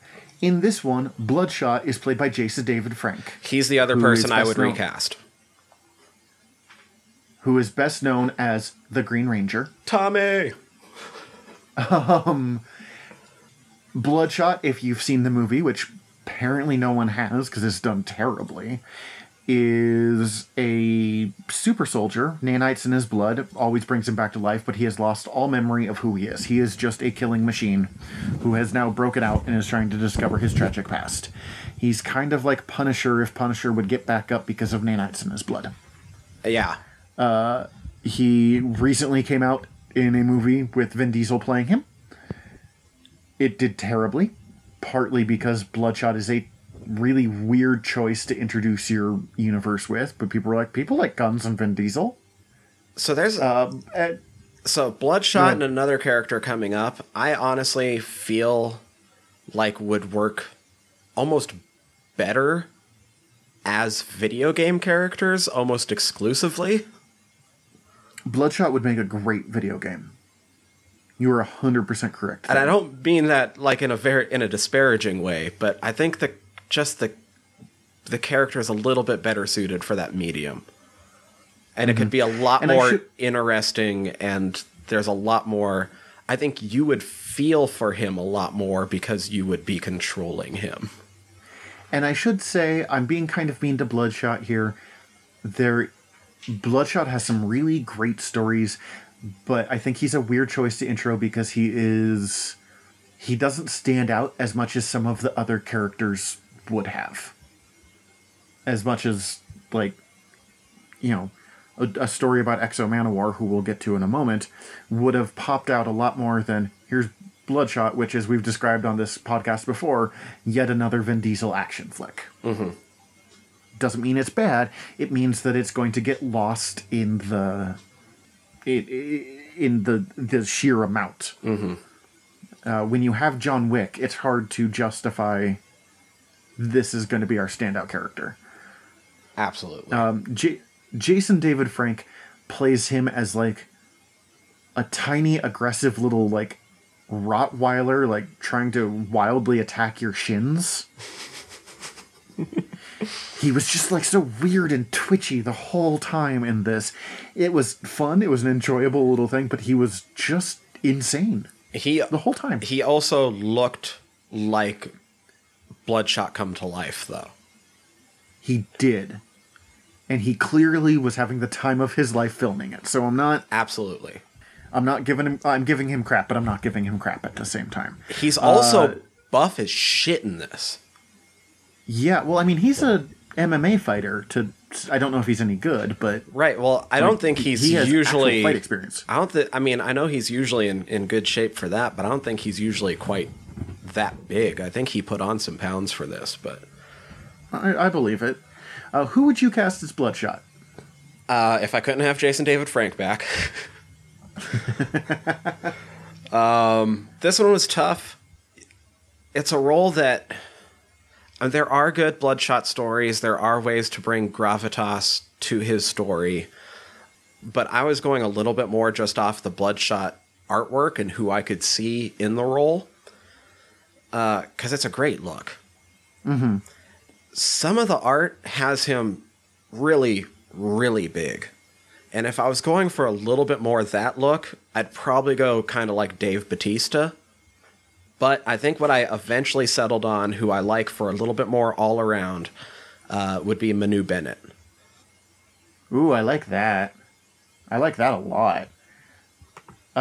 Manu Bennett, probably said- best known, uh, God, either as Crixus on Spartacus, right? He was Crixus. Am I remembering the names right? I, I think so. I, I've never watched Spartacus, so I'll trust you. And most And notably, for people who listen to our show, Deathstroke the Terminator on Arrow. Mm-hmm. I like that better than what I came up with, which was honestly, I don't think Vin Diesel's a bad choice for this character. I just think that this was a bad call of how to go in. I first met Bloodshot through an issue of Eternal Warrior Okay. that was like a, a background pilot before they launched the Bloodshot book. Or at least I think it was. It might have just been like, oh, here's this other book you should read. Um, and I really enjoyed it as that, and that made me want to know more about this character. So, more than anything else, I don't know if I would recast as opposed to just change how they introduced him more than anything else. Because Vin Diesel does good, gun heavy, buff guy action flicks. And that's what Bloodshot can do. Mm-hmm. I like Manu Bennett better, though. I think that's a better call. Thank you. Thank you. That part But- was cool. The the part in the show when he just has like the guy down on the ground and the grenade goes off next to them and just obliterates the guy and he grows his arm back. That was pretty fucking dope. Yeah, as we said, Bat in the Sun Productions does pretty good fight scenes on a really low budget. Like, it, it is really impressive on that part. It's just, And his fight against uh, Michael Rowe might be the best in the entire series. it, it uh, my favorite is Archer and Armstrong, but we will get to that. Okay. Next, we have the Eternal Warrior, played in this version by John Hennigan. John Hennigan is apparently a formerly big WWE. He was really big in, I looked this up in like luchador wrestling for a while. Mm-hmm. He was terrible in this. No, yeah, he was not great at all. He was really bad. Uh, Eternal Uh, the Warrior is the other character that I would really like to see as a video game character, to be honest. Just like Hmm. a super like RPG for that one. Your Eternal Warrior Uh, throughout the ages. But Oh, real quick, because I forgot to say it, Bloodshot was created by Kevin Van Hook, Don Perlin, and Bob Layton. mm, okay. uh, Eternal Warrior was created by Jim Shooter and Don Perlin. Eternal Warrior might be my favorite concept in uh, Valiant, which might be why I was holding this guy to a higher standard. But part of what threw me is when he when we first see him in this, he's like trudging through the snow because he's the Eternal Warrior, and that's how he like wandering through the forest in winter, throwing axes at trees, classic tough guy stuff. But I live from live in a place where a lot of snow happens. This man clearly had no idea how to walk through snow. and when you don't know how to do that, that's not a bad thing, but you can't look cool when you're like tripping over yourself trying to figure out how the hell to walk through snow. It's harder than it sounds like it should be. And his costume looked the most like cosplay to me. Yep. Like if it had been someone fan made made this in their house, I would have been like, "That's awesome." But compared to all the other costumes that they had in this, it looked cheap. Agreed. Eternal Warrior, the concept is he is one of three characters that has been alive since the Sumerian times, three brothers. He is Gilad Anni-Padda, uh, and then his uh, two other brothers are Armstrong from Archer and Armstrong, who we'll get to, and Ivar Timewalker, who wasn't in this, but we'll talk about him real quick too. They were three heroes of Sumeri of an ancient Sumerian city. I think it was like Ur Uruk. Um, it is implied directly in one of them that they were the inspiration for the Legend of Gilgamesh, Oh. like in the Valiant universe. Okay. Yeah, yeah, yeah. I could see that. And- yeah, yeah. in the story, Gilad dies. And Ivar, the oldest of the brothers, can't handle the idea of losing his brother, and they have access to weird alien technology, yada, yada, yada. He brings him back to life using the technology, but something goes wrong. Ivar is thrown into the time stream, and Armstrong and Gilad are both made immortal. Armstrong becomes a drunk, and uh, Gilad becomes the Eternal Warrior. He ends up protecting a uh, ongoing thing called the Geomancer, who is the voice of the Earth. They have insane power, Earth-based powers, and their job is to save the planet. Just that's it. He is the sworn warrior for the Geomancer. This ticks all of my boxes. The warrior that's been alive since forever, ancient Sumeria stuff. I mean, if you look at my Audible, it's half science fiction and fantasy novels and half like, let's learn about the Sumerians or the Akkadians or the Assyrians. He and the fun thing about the Eternal Warrior is you can put you know, let's do a story about the Crusades or the Viking era or ancient Japan or literally anywhere, and you can just stick the Eternal Warrior in there and have it work. Yeah. He is a very grumpy character, but is he was treated as like the wise man. He didn't get a fight scene in this, which was very strange to me. Especially since they cast a wrestler to play him. Right? And then they didn't let him do anything. Um, who would you cast as your Eternal Warrior? Uh, well, first I wanted to say that uh, this was what set off the idea of fan casting this whole thing because you sent me a text saying Stephen Amell would make a great Eternal Warrior. I stand by that. He's Yeah. one of my two choices. and I agree with that. I think he would make a great one. Um, I really wanted to say Jason Momoa just because of my man crush on him. That's who I went with. Uh, but I ultimately narrowed it down for me, uh, Ryan Hurst. Uh, who was he is the oh god was he middle linebacker in Remember the Titans that ended up paralyzed. Oh man, I'm looking him up now. He looks way different. Hey, that'd be a yeah, because he was uh, in more recent years he was Opie in Sons of Anarchy, Oh, okay. I could see and this it's looking and it's him now. like Opie version. I'm looking at him and I'm like, yeah, yeah, I could see him as Eternal Warrior. You said his name, and again I blanked it because apparently I don't know names anymore. Uh, Drax the Destroyer. Oh, Batista. Batista is been in talks to play talks? Eternal Warrior. Like he's announced to play Eternal Warrior, but they don't have a director or anything yet. Uh, in a movie, and it's not who I would pick because Eternal Warrior is a bit more of a philosopher, and I, I've never seen Batista. There's a subtlety that I haven't seen in Batista, but it could work. It could work really well, actually.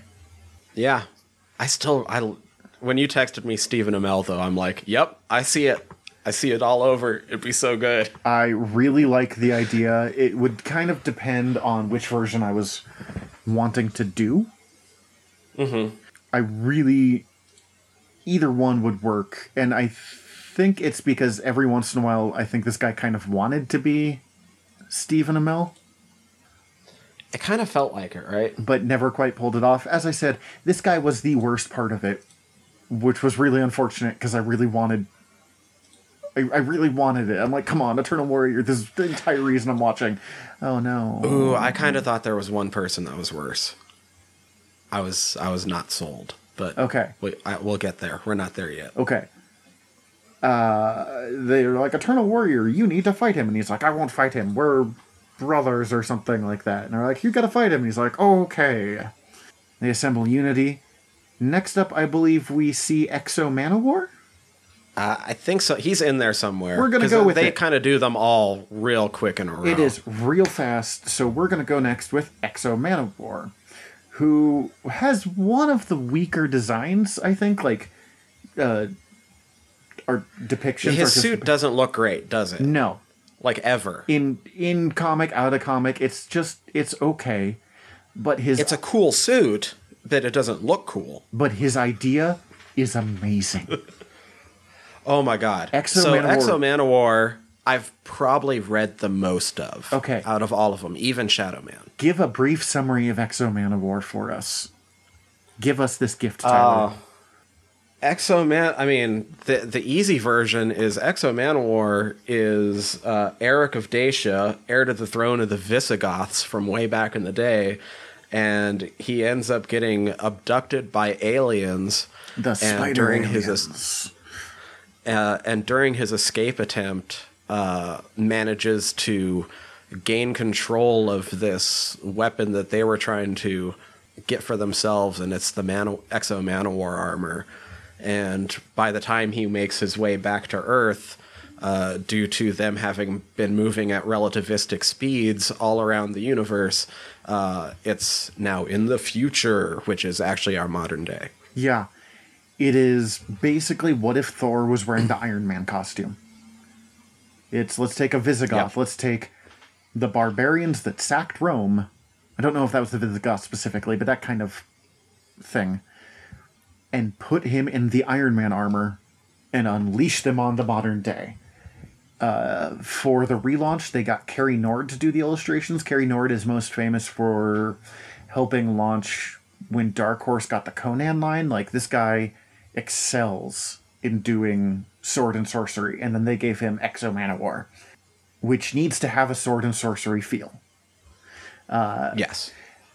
X-O Manowar was created by Jim Shooter and Steve Englehart, and in this one, he was played by Uh, Derek Theler. Derek Theler, who, when you and I were talking about it, we both kind of agreed, desperately wished he was Chris Hemsworth.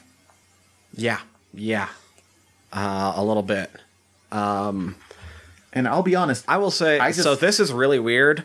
The reason I have like I ended up reading so much X-O Manowar is because it reminded me a lot of a Piers Anthony novel I really like.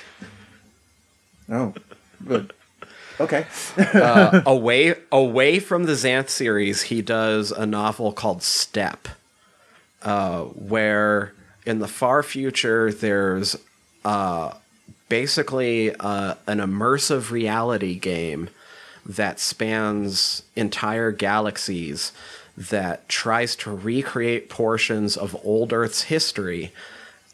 And the game computer sort of steers events in a certain way so that it kind of works out the same. And humanity in that future has become illiterate, so they can't look up the history to like gain an advantage. So instead, these uh, rich assholes to try to game the system use some time travel to grab uh, an actual steppe nomad to try to um, get a leg up on this future sci-fi game. It makes me think of uh, Star Slayer, which was a comic Hmm. series from the '80s where a, I think Visigoth as well, might have been a Celt, is kidnapped into the future to become a space pirate. I mean, basically Okay. the same concept, uh, and I just love this concept because it's. wi- Oddly, you see it in the romance genre a lot. Like, oh, he was a Celt from the uh, two AD. Brought She's a hard-working businesswoman. right? But like in this one, you have this Visigoth, like hardcore barbarian warrior, and I don't mean barbarian in a insulting term, but just no, he didn't speak Latin though. yeah, this is yeah, he didn't speak Latin. This is not a what would have been considered cultured. Barbarian's a weird term in history fans, but uh, th- th- this hardcore two thousand year old warrior, given the most powerful suit of armor on Earth or in space, and dropped in the modern day, and no one knows how to deal with him. And he's like, "I'm going to do this." Everyone's like, "That's a really bad idea. Please don't do that." Like, and he's like, "I'm setting up my nation here," because he like rescues a bunch of other Visigoths from the ship, and they all find themselves, and they're like, "I'm going to set up here," and they're like, "That's the middle of a sovereign nation." Like you can't do that. And he's Yeah, like, you- "It's our ancestral home." Um, I'm a fight Rome. And they're Just like, Rome's suit. gone. Please stop attacking Italy. Super fun character. Uh, who's your X-O Manowar? If I- we're recasting, I this? just went honest with it. I just went Chris Hemsworth because this guy so clearly wanted to be Chris Hemsworth. I'm not 100% sold on the casting of this. I would much rather find someone actually from more of the area. But I feel Hmm, like Hemsworth mm-hmm. would have a lot of fun with it, and we know Hemsworth can kind of play the barbarian pretty well. But it would be different enough Yeah. for Thor because it'd be a uh, angrier role. yeah. Man of War is pissy always. Uh, my first pick. Uh, honestly, he's still my first pick, but he unfortunately passed from cancer a few years back.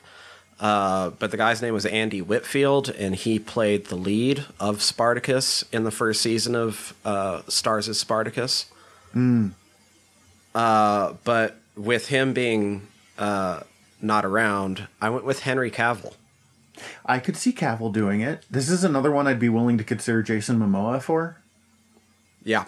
Um, because Momoa can do angry, and I've always wanted to give him more barbarian work because he deserves so much better than the Conan movie he was in. I really like that movie. I really like that movie. It's so bad. I mean, that doesn't mean it you shouldn't like it. It's just Jason Momoa was done dirty in that movie. like Uh, it feels a lot more sword and sorcery than any other Conan I will ever gotten. give though. you that. and that's what I'm looking for with my Conan. Conan. Okay. Uh, so then we would have gotten the drunk and the Boy Scout. Yes. Archer and Armstrong. I know I said the Eternal Warrior is probably my favorite concept. Archer and Armstrong is probably the best thing that's ever actually come out of Valiant. The like the concept of Eternal Warrior I like a little better. The work that comes out of Archer and Armstrong is higher quality.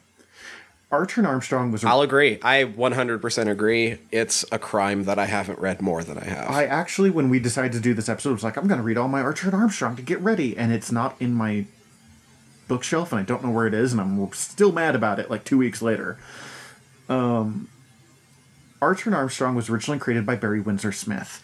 It is considered one of the greatest buddy cop duos in comic book history. The idea is that he is a drunken immortal, uh, Armstrong, and the other one, Archer, is a naive young assassin. In some versions, in the original version, he was a Hare Krishna, which is really weird to read now. Uh, in this one, he was raised fundamentalist Christian to be like a fundamentalist Christian assassin who is sent to kill who he thinks is the devil, which is Armstrong, who wrote the Epic of Gilgamesh and has been alive since the Sumerian times, and just hangs out and is like working as a bouncer at a bar so he can get free drinks. In this version, Archer, uh, Obadiah Obi Archer, is played by Alex Meglai, and Kevin Porter plays Aram Anni-Padda, aka Armstrong. Kevin Porter was probably my favorite part of this movie.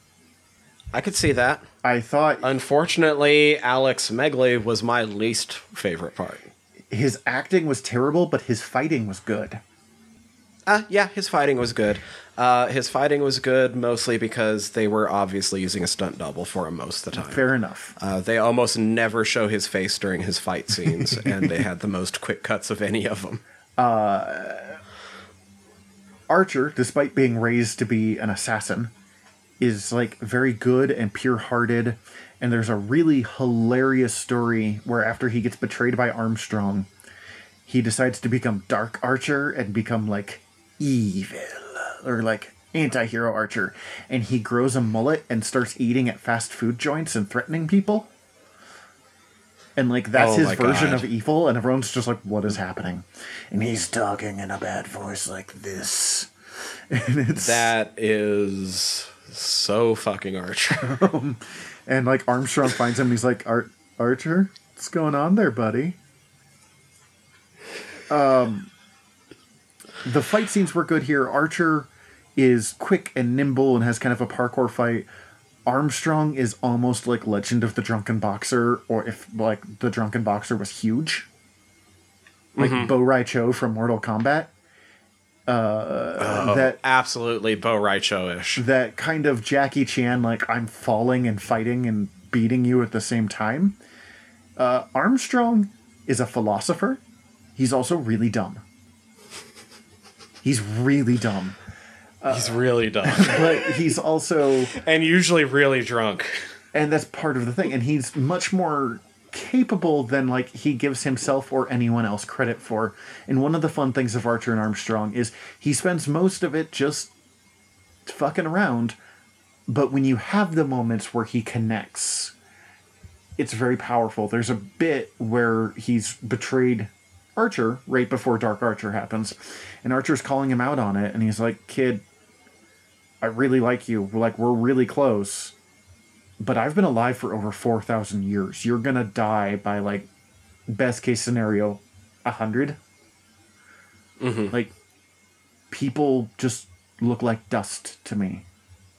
Like he he doesn't get close with much anyone other than his brothers who he has really complicated relationships with because one is a time traveler that cursed them to be immortal and the other is an asshole who's been Eternal alive forever warrior. is an eternal warrior so he just has trouble connecting with people so instead he drinks and hits on women and probably hits on men i don't know i've never seen it come up but i could see it happening who who So were your I'm, actors this is the one? one I'm most interested to hear who you picked because I would say that there's a 50-50 chance that we picked the same people. I bet we didn't on Archer or on Armstrong. We might have an Archer, but give me yours first. Uh, for Archer, I have Tom Holland. Yes. Partly because he's the only innocent character I know because I do not watch many movies. Uh, and Armstrong, I picked David Harbour. I did not pick him. That's a good one. Ooh, that's a really good. I like that. I like that a lot. Who, who? Well, who's your Armstrong? Okay, so I have two, but one comes with Okay. a caveat on it. Okay. One is if it was animated, the only character or the only person I would accept is John Goodman. I like that. Okay.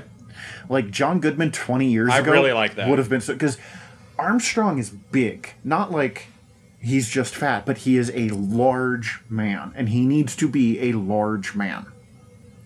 David Harbour could do it. I could also see. I didn't write this down, but I'm going to put it down now. Ron Perlman. Uh, he has the absolute kind of gravitas that Armstrong needs to have. Uh, but who I went with is kind of out there. I went with Mark Addy. oh, Mark Addy played. Um, he was the squire in A Knight's Tale. I don't remember his name. He's fucking goddamn King Bobby B. yeah. He was King Robert Baratheon. He Bobby B. he's a big, stout, hairy man. Who I mean, he's large, but he's not. As I said, he's not like he he's got uh, a strength to him that I can still see. that I would see going very well. And he's a I've seen him play a good combination of like drunk and funny and serious and a couple different roles. So it would be kind of like mixing Robert Baratheon and his character from A Knight's Tale and making him an immortal, I really like it. right? And I'm also glad that you're not mixing in his character from the full Monty. I've not seen the full Monty, so that makes it really easy. I just don't need him trying to strip. That's all. Fair enough.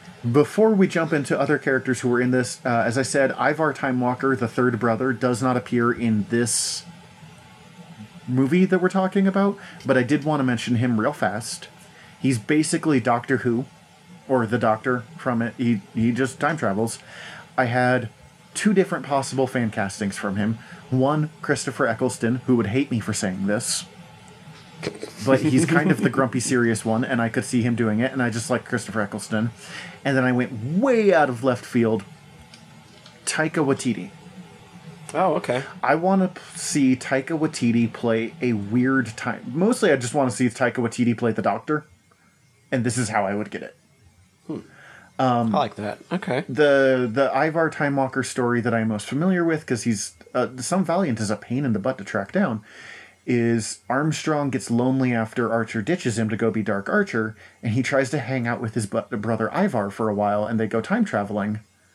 And Ivar, who has lost his ability to really like interact with people, takes him drinking throughout time, and takes him through. There's a a very famous story of a brewery breaks in Germany in like the 1500s. Like something goes wrong, and thousands of gallons of beer go rushing down this street. And people drown. This is a real thing that happens. People drown, people died. Mm-hmm. And Ivar takes him there because he thought it would be fun for these immortals that love beer to go drinking in this. And Armstrong gets really pissed because the like town guard they had basically kidnapped to be their drinking buddy drowns. And Ivar's like, yeah, people died. And Armstrong's like, yes, this guy. We knew this guy. So seeing, I, I think Taika could play a character that was like kind of goofy and would think of those things, but also be like, oh man, oh, I have forgotten how to connect to humankind. I could see that. Yeah, I could see that quite well. It's I like that a lot. It's different than Ivar than we see in the comics, but I think it's okay. Anyways, in the show, they have their fight scenes. They have their fight scenes. He fights X-O Manowar. Uh, Eternal War. that was fun. Yep, it was a good fight. Eternal Warrior tries to talk to Ninjak, tries to get him to like come in, and Ninjak is being watched through nanites in his eyeball or something like that. So like Roku sees everything he's doing, so he can't admit to his friends that he's being blackmailed. But Bloodshot, who's all about nanites, is like, oh shit, he's got nanites going on because he's like able to examine his blood or something from an earlier scene. And he's like, mm-hmm. we need to get a way where he can talk to someone who Roku can't see. So, I thought this was the most clever bit in the entire thing. so he shoots him. This was super generic until this bit. So he shoots him dead, and he uh, like Eternal Warrior looks over and he's just like, "What the fuck, man?" And he goes, "Call Jack." And here is where we meet Jack Boniface, the Shadow Man, Yeah. who in this one was created, or Shadow Man was created by Jim Shooter and Steve Englehart. Uh, Steve Ditko, the creator of Spider-Man, did a lot of early work on Shadow Man, which is amazing. Um, and in this one, he was played by Damion Poit. There's no way I'm going to pronounce that correct. Poitier? Oh, I- Poitier? Uh, Poitiers. Poitiers? Yeah, it, it looks like one of those French ones that I'm going to mispronounce. This, I have So- never seen Shadow Man portrayed as a black man before, I don't think, but I always want it from now on. oh, wait. What's in the Uh, original one? He was. I don't think he was black. He was. Oh, I guess he was in the most recent. He is. but- He's. Uh, I was gonna say. I believe uh, original Jack Boniface is black, but I think he was portrayed a little bit more light skinned. It, it kind of more just looked like he had a tan. That's fair. I'm looking at it now, and I. All of this takes place in And, New Orleans, and then he's very he's very much more definitely black once it came back. Mm-hmm. I- so I love Shadow Man. Shadow Man is what got me into Valiant in the first place. Jack Boniface is not my Shadow Man. yours is from the acclaim era where Garth Ennis was writing it. Right, Michael LeRoi is my Shadow Man. See, And I've never once again, those. and not even the Garth Ennis Michael LeRoi. My Shadow Man is the video game Shadow Man that after I've wit and read some Shadow Man, I still kind of like the best. That's great. That's an old N64 video game. I remember Mm-hmm. looking at it like at Blockbuster. If I really want to show my age here, like going to Blockbuster as like a ten or twelve year old, and looking at video games I wanted to rent and playing Pokemon Stadium. Uh, but I didn't have an Mm-hmm. N64, so I couldn't rent that one. And I was always like, he's carrying a skull and has round sunglasses. He looks awesome. Shadow Man is heavily linked always to voodoo. In in the original version, Jack Boniface was attacked by a vampire, and didn't like it didn't fully go. So he basically became almost like a half vampire, or it was really unclear. Uh, but at night, this jazz saxophone player would, you know, get his blood riled up and go fight people as Shadow Man.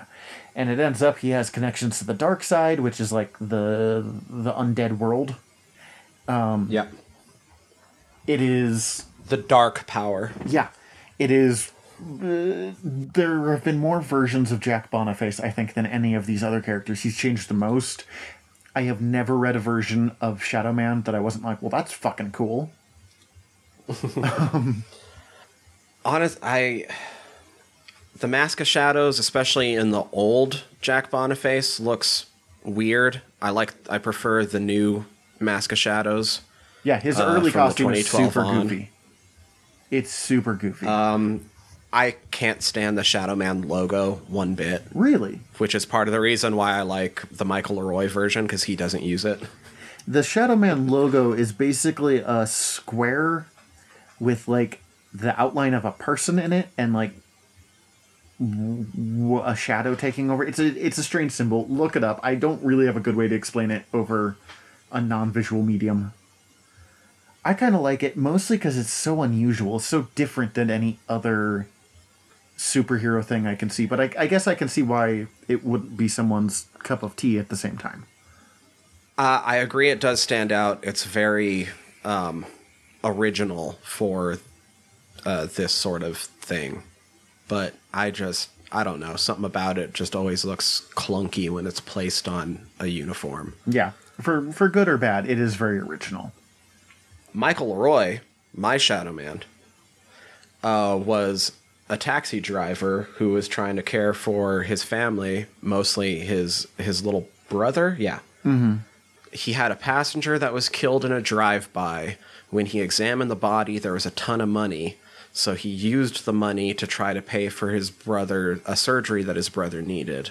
But the gang that the money was theirs tracked him down and killed him, or tried to. While he was dying, uh, a voodoo priestess named uh, Mama Nettie, who I, is probably almost directly based off of Agneta from the older series. I was gonna say that's just his maid in the original one. Instead of so, the Mask of Shadows originally on like Jack Boniface is on his face. She is kind of shitty about it because it was all being written by Garth Ennis, and so it's all kind of grimdark. Yeah, and just grimy and shit. She kind of fucks him over and she implants it into his chest so that she has control over him as well as turning him into the Shadow Man. oh damn. I'm not. I I didn't read much of the comics. Like I said, I, I'm a lot more familiar with the the video game, which makes a couple slight changes. Um, and it's it's never really implied in the game, at least, that it's a ton of control that she has over him. But it's more like she probably has the power to let him die if she wants to. No shit. That being said, once he's Shadow Man, he can't die. Yeah, he just Uh, crosses over sh- to the dark side. Right. Older Shadow Man was kind of just like super powered, like super strength, could like glide and shit, and had access to the dark power. From Michael LeRoi on, he's Lord of Deadside. That's part of what being Shadow Man is. And so when he dies, he just goes over to the other world and he's still a badass over there. He's Um, a lot of fun. His new design, I think, is one of the strongest in all of Valiant. Mm-hmm. I mean, it's mostly black with kind of a white skull design on the face, but it's just, it's good. It's very well made, and you can vary it because in some versions there's been Shadow Men throughout history.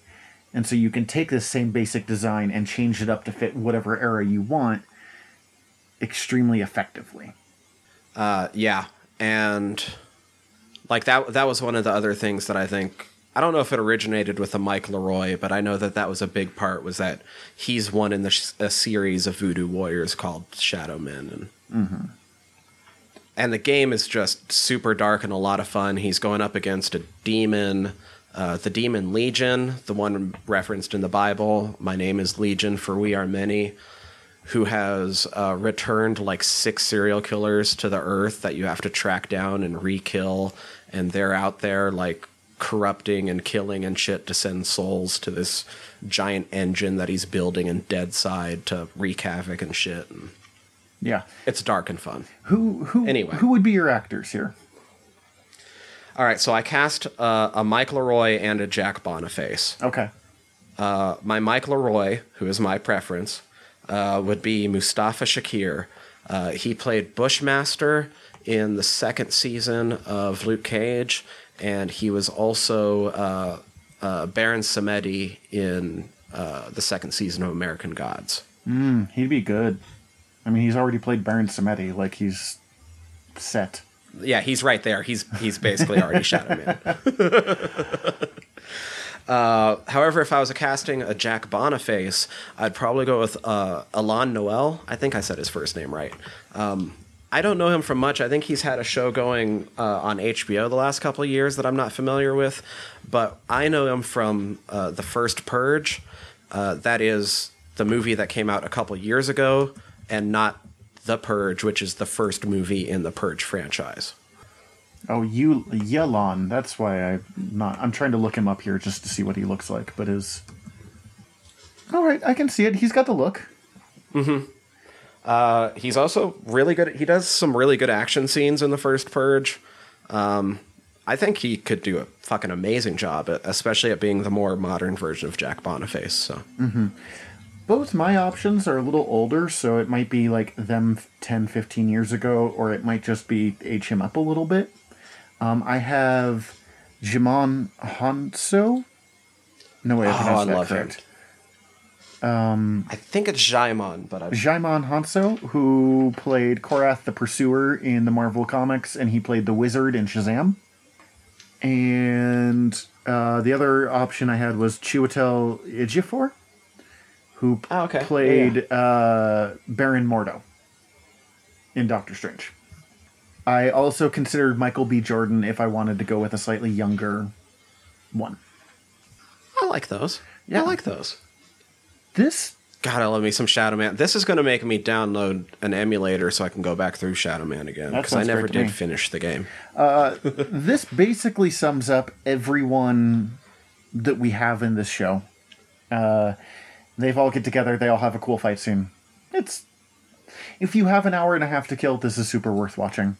Uh, just for fun, Nigel, who is Ninjak's handler, I would cast Martin Freeman. Oh, me too. He's perfect for it. It's just perfect. I also wrote that down. I was like, oh, this is obviously Martin Freeman's role. They just couldn't afford him. uh, I, it, we're, it's kind of an abrupt ending here. We just ran through a bunch of characters. We're getting kind of long in the tooth at this point here. Um, I mean, like I said, the the movie itself is fight, steal, fight, run, run, fight, fight, run, fight, run, fight, with a trick thrown in there in the middle. So, so if you want to see the fights, it's pretty worth watching. If nothing else, Jack Boniface's scene is worth the rest of the time if you have a few hours to kill. Uh, I, well, and I was also going to say like, th- I just love like Bloodshot. Not just knowing the nanites and like what their limitations are, but his little quip after he shoots um, Ninjak, or, or after not after that, after their scene with Jack Boniface, and they're like, "How did you know that would work?" He's like, "I'm a walking dead man." of course, I know Jack. Yeah. Um, I did like that a lot. I thought that was really interesting. I really do. That's the, I thought that was the most interesting part in this. Oh, easily. I thought that was the the most clever twist. Like, just send them to Deadside. Net technology doesn't work over there, guys. Like, I really do recommend checking out the Valiant books. Uh, I in my recommendations, I'll toss in a couple of like, if you're interested, try these ones. Um, any last thoughts on Valiant before we dive into our final, our final moment? only that this has reminded me how much I have to read more Archer and Armstrong, um, and X-O Manowar, Yeah, and probably give Eternal Warrior more of a chance than I have. uh, I'll give you a good jumping on point for Eternal Warrior if that's what interests you. Um, uh, before I do mine, do you have any recommendations this week? I do, and this has been the other just huge thing that I've been ingesting for the past week and a half. I got turned on to uh, this band Igorrr. Uh, that's I G O R R R. Okay. This is a hard one to explain. So, Igorrr uh, is the stage name of a French musician, Gautier Serre. The, the music itself just ticks all of my boxes.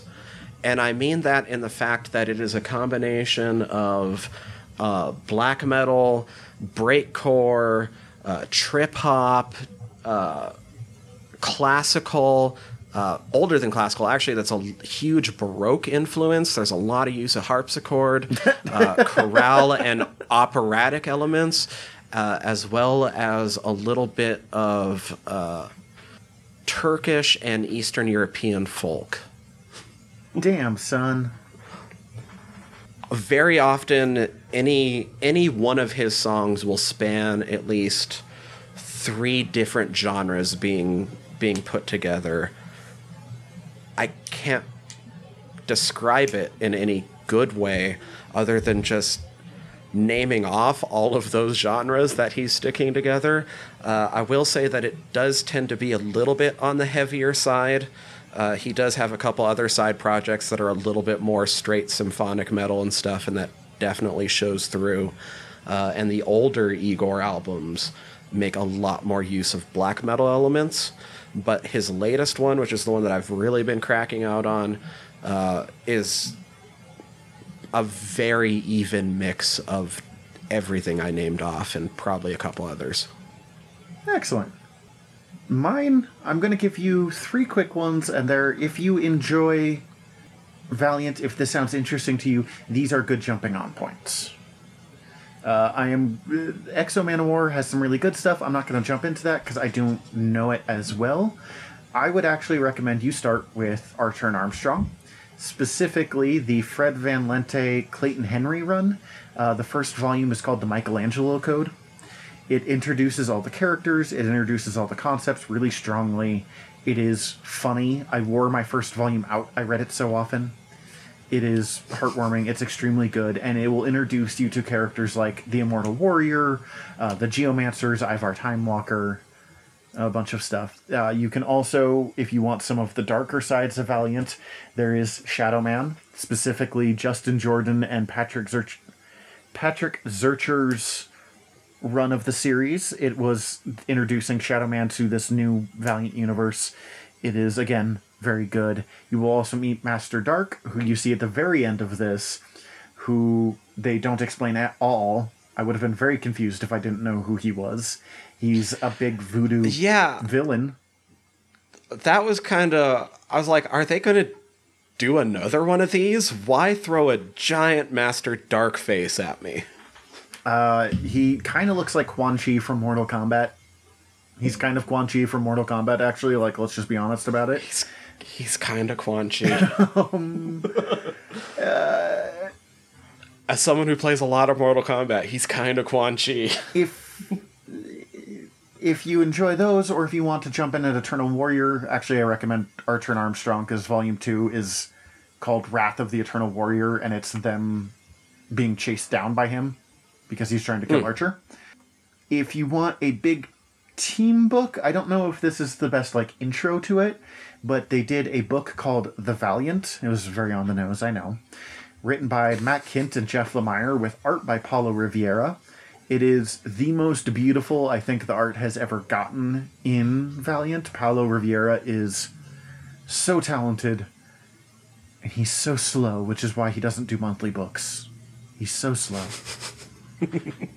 um, which is a heavy Bloodshot and Eternal Warrior book, and it leads to some really good.